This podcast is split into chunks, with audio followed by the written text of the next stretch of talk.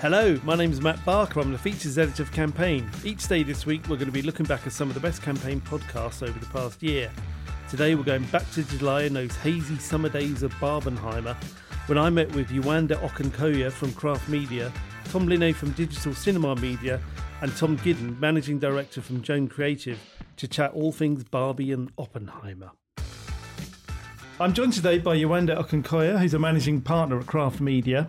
Tom Linay, who's content business director at Digital Cinema Media, and Tom Giddens, managing director at Joan Creative. Um, I've got to ask, has anyone actually seen these films? I haven't yet. No. Mm-mm. I also have. well, true, yeah.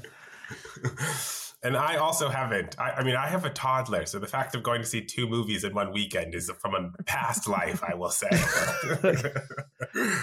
I'm booked in for IMAX next week. Oh, nice. For, for Oppenheimer and then Barbie the day after. Nice. Is, is, that the big IMAX at the South Bank, or is it the uh... uh Cineworld? Yeah, IMAX Leicester Square. Fabulous. Okay, so uh, happy listeners, there, there, will be no spoiler alerts here because uh, no one's actually no one's actually seen it. Um, I wanted to talk about basically the way brands have been behaving around this, but but also um, sort of pick out a few kind of uh, on ongoing um, interesting kind of um, patterns that have been emerging, I guess. Um, so, Tom Linay, if I, could, could possibly start with you. I mean, advertisers have been, it, it, it's kind of hit us recently, all this, hasn't it? But it's been going on for quite a few months, hasn't it? Advertisers have been quite prepared for this, I guess, pretty much since the start of the year, basically, haven't they? Yeah, well, we realised that something quite special was happening because we sold all three premium spots in Barbie before Christmas. Mm-hmm. So the week before the first trailer came out, the first trailer came out, I think, and was running with Avatar: The Way of Water, which came out uh, on the 16th of December. And we sold all three of our premium spots the week before that, and that very rarely happens. In fact, I can't even recall when that last happened, apart from maybe for a James Bond film. So uh, advertiser interest in this film was high from the get go, and also I think that that advertisers realized that something you know unique was happening with this with Barbie particularly. And then as we got closer to release date uh, obviously a lot of, a lot of people in the industry were expecting one of the two films to move release date, you know, even up to a few months out. But when it became clear that they were both staying put, and then Barbenheimer itself was co- coined, I think uh, interest and excitement just ramped up even further. It is fascinating what's been happening because it, it, it you, you know, the whole Barbenheimer phenomenon has, has, basically been created via social media, hasn't it? But I think probably both both parties of, sort of both both film production companies or, or distributors have, have kind of embraced it readily, haven't they, um, Tom? Tom. Sorry, yeah. it's going to be confusing with the two Toms, isn't it? I know. Uh, yeah, I, I think so. I mean, it, it sort of started from meme culture. Uh, this idea of Barbenheimer started on social media, and I think um, I think to Tom, the other Tom's point, I think people sort of expected everyone to move one of the the films, but I think what happened was this beautiful sort of magic where um, production companies sort of leaned in, and I think advertisers did as well. And they sort of said, you know, if if this is what the people want, let's give it to them. So I think you know people sort of leaned in a little bit further. And i think what was lovely is it was it was an authentic thing because it was created by the people. Um, so to sort of lean in and give them a bit more and to really focus on that and that story of these two films and and not only competing but sort of creating this weird film community um, and celebrating that they were on the same day became something special. Mm. it, has been fascinating it you because it basically it feels very clever. It kind of taps into this online fan culture, and it all feels quite conceptual. Dare I say it? You know, especially when you look at Barbie with the merchandising, because as far as I'm aware, there's not been a lot of Oppenheimer merchandising done just yet. but um, I mean, I'm thinking about you know the, the house on Airbnb and and the, the, I think it's the Krispy Kreme donuts, isn't it, and stuff like that. It, it, there's something clever about it, isn't there? Definitely, and I think you know you've got to give it to the Barbie marketing team because Barbie as a film, I think, was always going to do well. And Tom just saying how well it sold, uh, the gold spots sold even that far out. So it was already going to be a successful film. But what I think they did so well was to turn kind of the marketing model on its head. We talk about like 70, 20, 10 in terms of how you tend to execute 70 being tried and tested, 20 being 20% being a bit of innovation within a known format, and 10 being innovative. And I think what they did is they flipped it I feel like the the partnerships and the merchandising has been the thing that's been so special about the release, and I think that's what's really kind of embedded it in culture. Because you said it, Xboxes, right through to like Airbnb. So it's not even the conventional hair and beauty and fashion partnerships you expect to see. I think it's that that's made it unmissable because I we had to seek out the trailer mm. almost even, but mm. it's the other stuff that's become so unmissable. I think that's then fueled the meme culture. So I really give it to them to turning that on its head and really creating a, a fantastic and commercially successful model for um, promoting a film. Do you think it'll be a template? For, for things to sort of come? Or? You know, I think these types of things take great amounts of commitment and a lot of hard work. This would have been years in the making in terms of securing those deals, look and feel. So I feel like it's definitely going to inspire people. It's those that actually have the the commitment, mm-hmm. I think, and and the guts to um to see it through. Yeah, no, absolutely. Um, Tom Lilly, do you feel you mentioned Oppenheimer then, and, and obviously we're kind of skewing a bit Barbie esque here. Do, do, do you feel a bit kind of sorry for, for, for the guys behind Oppenheimer because basically they're always going to be the second half of this this sort of you know this, this phenomenon that's happening. I, I, it's it's a very serious film. It's it's a very well received film, and, and you know possibly an, an Oscar um, contender. But will will history sort of look back on this in, in ten years' time, twenty years' time, and think, okay, yeah, that that's that was one half of Barbenheimer? Absolutely not. I think Universal will be absolutely delighted.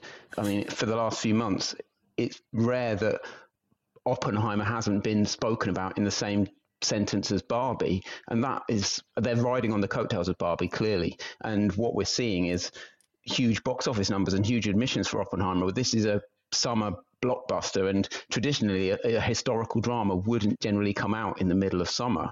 And I think at the moment, from its first five days, it's on track to be one of Christopher Nolan's biggest films in the UK, if not his biggest. And I think that's just a remarkable achievement. And that's um, and a large part of that is because of its association with Barbie. So no, I wouldn't feel sorry for them at all, and I'm sure they're reveling in it. Mm-hmm. Other Tom, you, you agree with that? Oh, completely. Yeah, I, I think Oppenheimer has really benefited from sort of being linked to Barbie in this way, and I think um, it it is a it is a beautiful film, and I well I've, I have not seen it, but I've heard amazing things, and I think um, I think it is it is hundred percent benefiting from this partnership, and um, and so I think they're probably loving it. Yeah. I think they're both benefiting hugely from this partnership. exactly. True. Completely.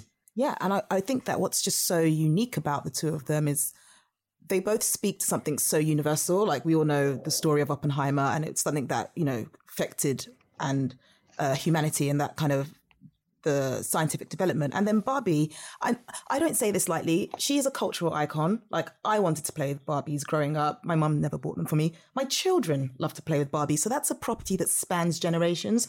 So you have these two kind of universal properties, but that are so, there's a tension there. They're so different. One is about mass destruction. One is just pure joy, albeit with more serious undertones. But I just think it's, that's, it's not just two big films it's two big films that are kind of have universal appeal and then are the opposite end of the spectrum in terms of like how they are delivered. Mm-hmm. So that's what just makes this such a unique moment.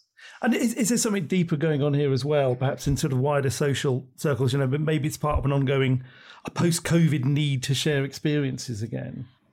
You know, I thought about this a lot, and I, I feel like if it was just post-COVID, I feel like other big films might have received attention. I, I, I, do think that we are we are coming out of this now. I do think it's just the fact that it's an original story, Barbie. You know, we've had all the Marvel extensions. We're like on Fast and Furious number twenty five or something by now. This is something that it's it's it's brand new in mm. terms of the story, and you know, even against that backdrop of the writers' strike, I think mm. we were discussing. I just think it's it's brand new, but then it's something that has massive nostalgic um, undertones to it as well. So I do think the excitement, if we can get enough um, great kind of stories being told in cinema, I do think this has been a really special moment for people going out, especially joint viewing. We have people going in droves to see these films together. Yeah, I mean, Tom Garden, are, are you sort of confident that this could sort of um, sort of prompt a bit of a, a revival? Because I mean, it, it's it's great to be sitting here talking about cinema. It's it's kind of an unexpected treat, really. But mm these two films aside, it, has been quite an underwhelming summer, hasn't it? Yeah, and I, I, think I think it's exactly what we were just sort of talking about. I think it's the revival of original stories is this lovely piece, and I think you know we're tired of the the seventh episode of of Thor and all of those, and I think this is a lovely new but again nostalgic piece of storytelling. And I mean, it also is the the this it's told beautifully. It's great, spectacular directors, amazing ensemble cast. I think it's lovely to sort of see these original stories with these names um, and and people that we are all look and love to to see the next things that they're they're bringing to the screen. So I I think that I, my hope is that we will continue. This will encourage us to continue to see more original stories um, and not be so reliant on on sort of sequels mm-hmm. because I think that's that's the most beautiful part of this. Tom, you, you were nodding there. Yeah, I completely agree. I think uh, one of the most exciting things about this whole moment that we're in at the moment is that both these films have been incredibly well received, you know, and these are two of the best filmmakers in the world making original stories, and it seems to be their vision on screen. And I think the public have embraced that. And I think hopefully the studios will see from this that if you empower brilliant filmmakers uh, and give them the tools to put their stories on screen, the public want to see that. And uh, hopefully that's what we'll get from that. And I think we've got some really exciting films still to come between now and the end of the year. But what happens? I mean, you, you mentioned there about, about the writer's strike. Obviously, there's an actor's strike on as well. I mean, what what are the potential effects for that sort of going into the end of the year? I mean, from my perspective, I, I, think it's a it's a concern and it's a worry. I think this is probably the the last big push that we will see from a from a press and and I think as much as we like to pretend it, it doesn't sort of lead people to to drive and go see films, I think that there is a reality that promoting films is an important part of this process. And I think when you lose the ability for celebrities and actors to go and talk about why they made the film and the things that they love about the film and, and in places like talk shows and, and all of that, I think we are going to see that reflected in some of the uh, attendance numbers. So I think it is a worry and hope that the we the hope is that the strikes will be clarified and, and, and solved soon so that we can continue to promote films moving forward. I agree, and I just think that it comes back to I know um, I think the, the press tours are a very very important part of promoting films, but like going back to Barbie in particular, so much of the promotion that's been so successful hasn't been the stuff you pay for. Mm. You know, I feel like mm. it's if I, I hypothesize if you take the amount of money and effort they put into that wider marketing piece like partnerships and you just throw it all into just pure advertising, I don't think this would have been as big as it has been. So it's that power of owned and earned media. And that's what you get from seeing the personalities on tour and with such a great cast. Not having that, I think, would have affected the lead up and then the subsequent excitement that's been built up for these films. Yeah. Mm. Yeah, I, I couldn't agree more. I mean, the, the Barbie is it's a masterclass in, in sort of promotion, and I think you have everything from you know the film actors what they wear to the premieres, and they did a global premiere in all of the major cities. Um, you then add that a, a, massive soundtrack with people like Dua Lipa, Lizzo, you know, all of the big names of the of the year, sort of re- releasing songs every couple of weeks. So it really is a masterclass in sort of keeping people, particularly in social media, completely attuned to what's coming next. And I guess is it's about the experience as much as anything else, isn't it? So you've got the the barbecue as it's, as it's now getting called, and, and everyone's in their in their their pink. Yewande's sitting here, and and, and uh, she, she's she's all dressed up for the occasion as well. And, and, I guess that becomes very kind of you know Instagrammable or, or, or whatever it is. So it's it's it's an interesting way that kind of old media is tapping into sort of social in, in, in an interesting way, isn't it? This, this, this does feel like quite a moment, actually. Mm. Yeah, and I, I think it, it's a continuation of a moment from my perspective. I think we've sort of seen this happen, particularly in like television over the past couple of years. You look at like White Lotus, which became an in, entirely water cooler moment where people were sort of talking about and memeing different scenes that happened. The end of Succession this past uh, this past summer, that has been a huge moment where people were talking about what was happening in the final season and all of those things. So I, I think what's lovely is that we are starting to see you know, when people aren't in the office as much and aren't able to talk at water coolers, they're doing, they're still having those conversations. They're just doing it on social. Um, and I think it's further driving that conversation in a big way. Mm-hmm. Uh, and I think this is a continuation of something that we saw last summer as well with the Gentle Minions movement, where Minions capitalized on the fact that a lot of young people on TikTok were. I mean, I didn't fully understand the movement because I'm well out of that demographic, but uh, the Universal and exhibitors were very happy to, um, uh, you know, capitalize on that. And it, it took a life of its own outside of the film's promotion. And um, I think studios are probably thinking very hard at the moment about how they can leverage that in for future films as well. I was going to ask you about that, and uh, particularly Wendy, because you mentioned about how this is this is kind of a model, potentially a, a, a template. How do we see things sort of because the fact is, you know, Barbie 2 will probably come out and it won't yes. be quite such a big, and then there'll be a Barbie 7 or something. Um, but how do you see it sort of developing with other newer newer franchises? I do think that we do need to think beyond like the tried and tested way we roll out films or entertainment properties because I just think that there's so much more at um, a marketer's disposal, and also I think that there's so much competition for content mm-hmm. being released. Like we know we know the playbook, the buses, you know, the trailers, the cut downs. So I think that people, marketers really need to think about how they intercept culture. And I think Barbie's done it like in the biggest, broadest way. I don't think every film might have the license to be as broad, but I think it's about talking, thinking about who you're speaking to and then how to intersect them mm-hmm. in culture. And I think that's what Barbie's done fantastically. So I just do think that marketers need to, and it happens sometimes, but go beyond just the the reach and go for the notice and think about who it is that you're trying to speak to and how you can intersect culture because that's the stuff as opposed to trying to interrupt people intersecting cultures are things that people sit up and they look at. And as we've seen then they'll take and run and do the promotion for you. So i think that's the real lesson here. Yeah. Do you think um potentially looking at a place where you know looking at the Oppenheimer side of of, of the equation, um, I mean, someone like Martin Scorsese, you know, he he puts The Irishman out on on Netflix. Looking at this now, would you think, well, there's, there's life in the old dog yet? That, that maybe you know it, it, should have gone had a, had a proper cinematic release. There, there could have been a lot of there could have been some some some sort of social around it. There, there could have been a, a, buzz created that way. Do you think it's it's not just the sort of the Barbies of this world, but it, it could be the Oppenheimers just as much that are going to be taking advantage of all of this? Well, it's worth mentioning. You've mentioned Martin Scorsese. His obviously his last film, The, the Irishman, was a Netflix title. He's making his next film, The Killers of the Flower Moon, with a streaming platform in Apple. But as part of his deal with that, he's insisting it gets a cinematic release. Mm. It's already premiered at the Cannes Film Festival in May. It's coming out at the moment on October the twentieth, and uh, he's partnered with Paramount on that. And Paramount have obviously had a great success over the last year with films on the big screen, including things like Top Gun Maverick. So I'm really excited to see what Scorsese and um, the Paramount team produce when promoting this film because it's trailering with Oppenheimer.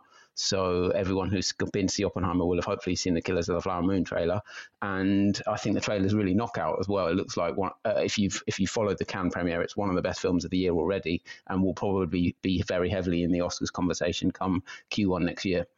Tom, anything you wanted to add to that? Oh no, I, I, mean, I think Tom hit it all. I think it will. I think they will continue to to push for um, more, you know, theatrical releases because I think people do want to see things at the theater and they want the opportunity to do so. Yeah. Thanks so much, everybody, and and really sort of fascinating chat. Um, and uh, yeah, I'm going to go and buy some popcorn now, so I'm getting quite into. Um, thank you so much. Thank you. If you'd like to learn more about what we've been discussing today, please visit our website, campaignlive.co.uk.